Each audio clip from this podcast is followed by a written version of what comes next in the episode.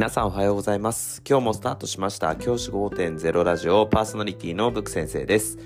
僕は現役の教師です。学校で働きながらリスナーの先生たちが今よりちょっとだけいい人生を送れるようなアイデアを発信しています。より良い授業、学級ケア、働き方、同僚、保護者、児童、生徒との人間関係、お金のことなど、聞かないよりは聞いた方がいい内容を毎朝6時に放送しています。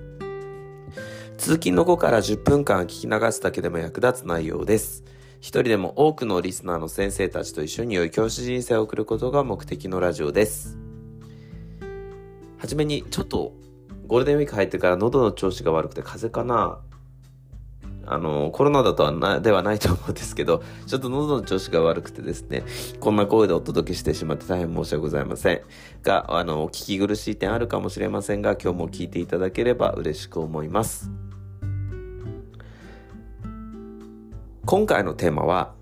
クラスの掲示物って誰が作るって話をしたいと思います。もう1ヶ月も経って掲示物の話かっていう感じなんですけど、掲示物について改めて考えたいなって思うんですね。で、今年どうかっていうことは置いておいて、自分のクラスの掲示物を5月のに入ったので、おそらく俯瞰して見れる状態になってるかなと思うので、そのタイミングでこのラジオの話をさせていただこうと思っています。で、掲示物に関して最初に申し上げておくと、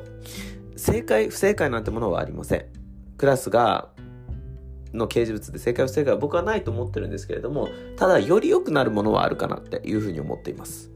まずですね、結論から言うと、クラスの掲示物は少なければ少ないほどいいと僕は思っています。クラスの掲示物って基本的に僕はなくていいとさえ思っています。ただ、クラスに掲示するっていうことの目的がにかなっているものであれば掲示してもいいなっていうふうに思うんですね。例えば具体的に言うとどういうものかっていうと、クラスの掲示物で言うと、例えば、1週間の予定表だったり、カレンダー、何ヶ月かまとまったカレンダーみたいなものは僕買っていいと思ってるんですね。なんでかっていうと、あ、今月ってそういえば何日に運動会があるんだっけ？とか、あ、今月何日にテストがあるんだっけ？みたいなものをチェックするときにいちいち何かを探してそれを取り出してみるっていうのはかなりコスパが悪いと思うんですよ。だからそういうものを掲示するものに意味があると思ってます。あるいは学級の中でこういった目標を立てよう学級目標みたいなものこういったものは掲示する意図意味はあるかなというふうに思ったりしています。ただ一番良くない例がその掲示物が目立ちすぎているパターンです。僕は絶対にしてはしてはいけないと思っている掲示物の貼り位置は黒板の上の位置です。黒板の上の位置って子供たちが一番授業で見る場面が多いと思うんですね。板書する授業なんかがある場合はね。うん。そうなると板書以上に目がつくものっていうのは掲示物になっちゃう可能性があるんですよ。だから掲示物ってそこに貼らなくてもいいと僕は思っています。で、僕は極力ですね、学校のルールには従うんですけど、学校のルールで貼れって言われてるものは貼るんですけど、極力貼らないことにしています。極力何も貼らない。で、なんか、あの、学校目標とか、そういうのも別にそこに貼らなくてもいいよねって思っていて、例えばそれを左右にずらしたり黒板の左側右側にずらしたりっていうことをあの学校の先生たちの許可をもらってあのそこはね足並み揃えなきゃいけない場面もあったりするのでそこまで波風叩かないので左右に反らして貼ったりとかをしています。がしかしそこに決して学級目標を貼ったりとかそういったことは一切しないようにしています。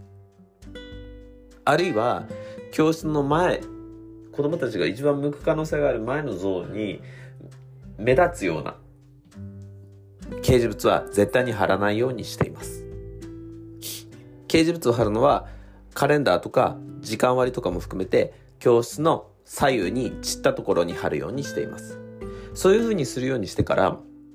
子供たちの学力的な意味でもかなりですねあの安定してくるように感じています。もちろん僕のデータ1あの、しかない情報なので、それが全部正しいかというと分かりませんけども、多くの学校で、ユニバーサルデザインを目指している多くの学校では、教室の前のゾーンに掲示物はほとんど買ってないというケースが多いというふうに僕は思っています。僕はそのパターンでやっていくべきだというふうに思っています。で、そういった形で学級の目標というか、学級でどういうふうにやっていこうかっていうものを掲示することによって、大切なことは何かっていうと子どもたちの学力を上げたりとか子どもたち同士の人間関係を作っていくことっていうのが学校の目的なわけですよね。もう学校の目的っていうのは人格の形成なわけだからそこに一番効果的な掲示物っていうのはどういう掲示物かっていうのを改めて考えてほしいなって思うんです。だから先生方がゴールデンウィーク明け学校に行った時に教室をぜひ見てみてください。で教室を見た時に教室の子どもたちの席に座った時にどう見えるか掲示物がどう見えるかなんかこう目に目にこう煩わしさを感じないか。そういったところを意識して見てみると結構ですね改善点って見つけられるかなって思うのでぜひそういった意識で見てみるのはいかがでしょうか。